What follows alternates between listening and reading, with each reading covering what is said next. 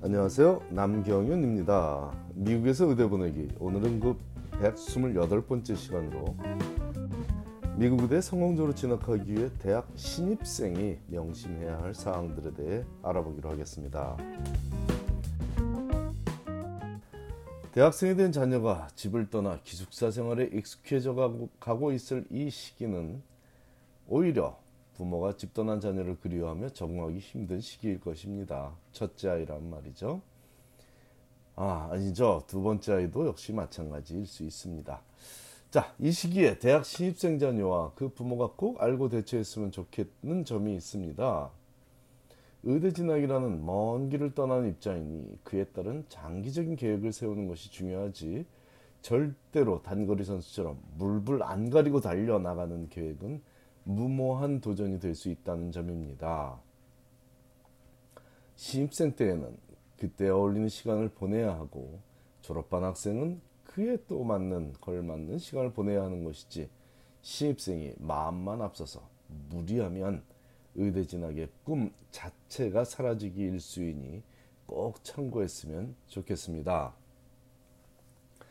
자, 의대 진학의 꿈을 이루기 위해 기숙사에 들어온 첫날부터 밤새 전등을 켜고 열심히 공부하기 시작했으며 바짝 긴장한 첫 학기에 가장 어렵다는 유기화학을 수강하는 최선을 다하고 있고 또한 유명한 교수님들을 찾아다니며 리서치 기회를 벌써 잡은 대학 신입생이라면 아마도 4년 후 의대 진학의 기쁨을 맛보기는 어려울 듯 싶습니다. 이런 학생은 마라톤 경기에서 단거리 선수처럼 달려나가고 있는 모습인 것입니다.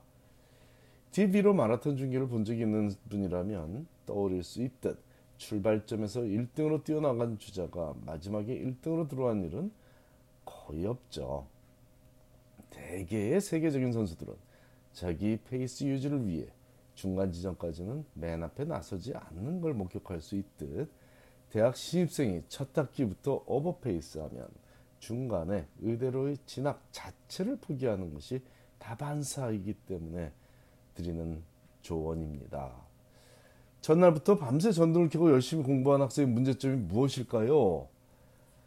혼자 방을 쓰는 극소수의 신입생이 아니라면 룸메이트와의 화합도 성공적인 대학생활 및 의대 진학에 매우 중요한 요소인데 상대방에 대한 배려는 전혀 없이 무조건 나 공부하기에 연연하다 보면 뜻하지 않은 불화가 룸메이트에 벌어질 수도 있으니 일단 대학 첫 학기는 부모 집을 떠나 내 집, 즉 학생의 집인 기숙사에서 살아가는 생활의 큰 변화에 적응하기만 잘해도 인생의 많은 부분에 긍정적인 영향을 줄 것이며 그 긍정적 영향 중에는 의대 진학도 포함되어 있습니다. 이제 학생의 집은 더 이상 부모가 살고 있는 그곳이 아니라는 사실을 자녀도 부모도 인정하고 천천히 적응해 가야만 합니다.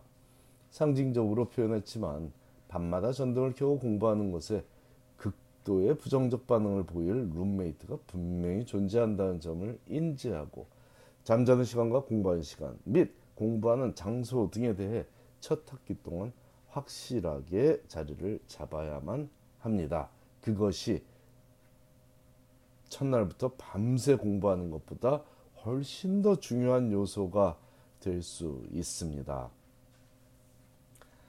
신입생이 유기화학을 수강하는 것은 영화나 드라마 아니 수강해서 좋은 성적을 받는 것은 영화나 드라마 주인공의 이야기로 보는 것이 현실적 표현이 되겠습니다.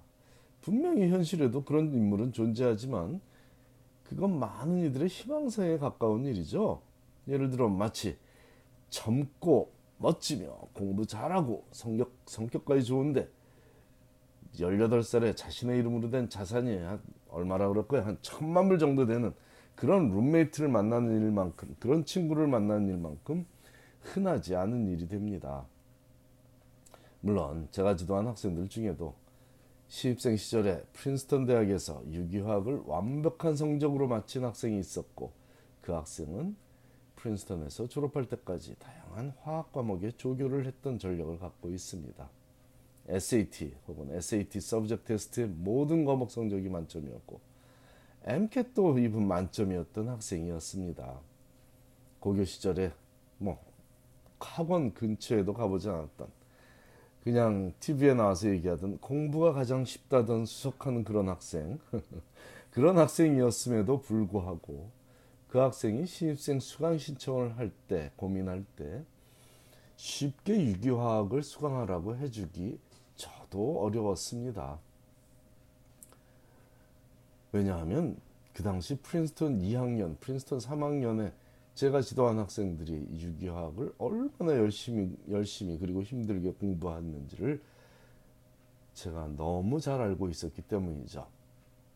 하지만 그 학생의 학습 능력을 너무 잘 알기 때문에 최종적으로 허락을 했고 집중해서 공부하라고 여러 번 당부하며 유기화학을 수강하게 했던 일이 있었습니다. 물론 해피엔딩이었지만요.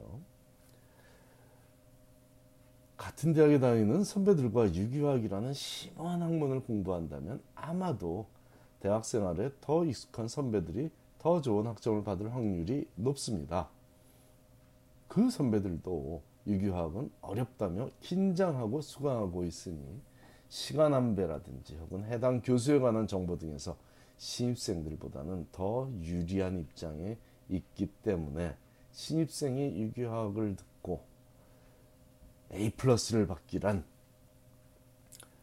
아주 쉽지 않은 일입니다. 또한 신입생 시절부터 리서치 혹은 뭐 특정 어떤 클럽이라고 해도 좋습니다. 뭐, 뭐 아카펠라 클럽이면 아카펠라 클럽이든 뭐, 뭐 연극반이면 연극반이든 이 신입생 시절부터 오늘은 그냥 리서치라고 하고 가겠습니다. 리서치에 깊숙이 관여한 학생은 본업인 그 학생의 본업인 성적 관리에 어려움을 느낄 수도 있습니다. 이 부분은 반반의 확률이라고 양보해서 표현하더라도 여전히 학생 본인의 의미인 학점 관리에 소홀할 수 있다는 점을 지적하고 있는 겁니다. 적어도 첫 학기에 자신이 어느 정도 공부했더니 어떤 성적을 받을 수 있다는 정도의 사실 확인을 거친 후에 다음 학기 계획을 짜는 것이 더 현실적입니다. 고등학교 때처럼 대부분은 자신의 경쟁 상대가 아니고 몇몇 공, 진짜 열심히 한 학생들만이 경쟁 상대인 그런 시절은 지났습니다. 하버드에 입학한 학생이라면 적어도 다른 학생들도 하버드에 입학할 만한 능력을 갖춘 학생이고 MIT에 입학한 학생이라면 다른 학생들도 다 MIT에 입학할 만큼의 능력은 기본적인 능력을 갖춘 학생들입니다. 어느 학교에 입학했든 여러분의 자녀와 그 학생과 유사한 학습 능력을 갖춘 학생들을 간의 경쟁이라는 사실을 지적하고 있는 것입니다.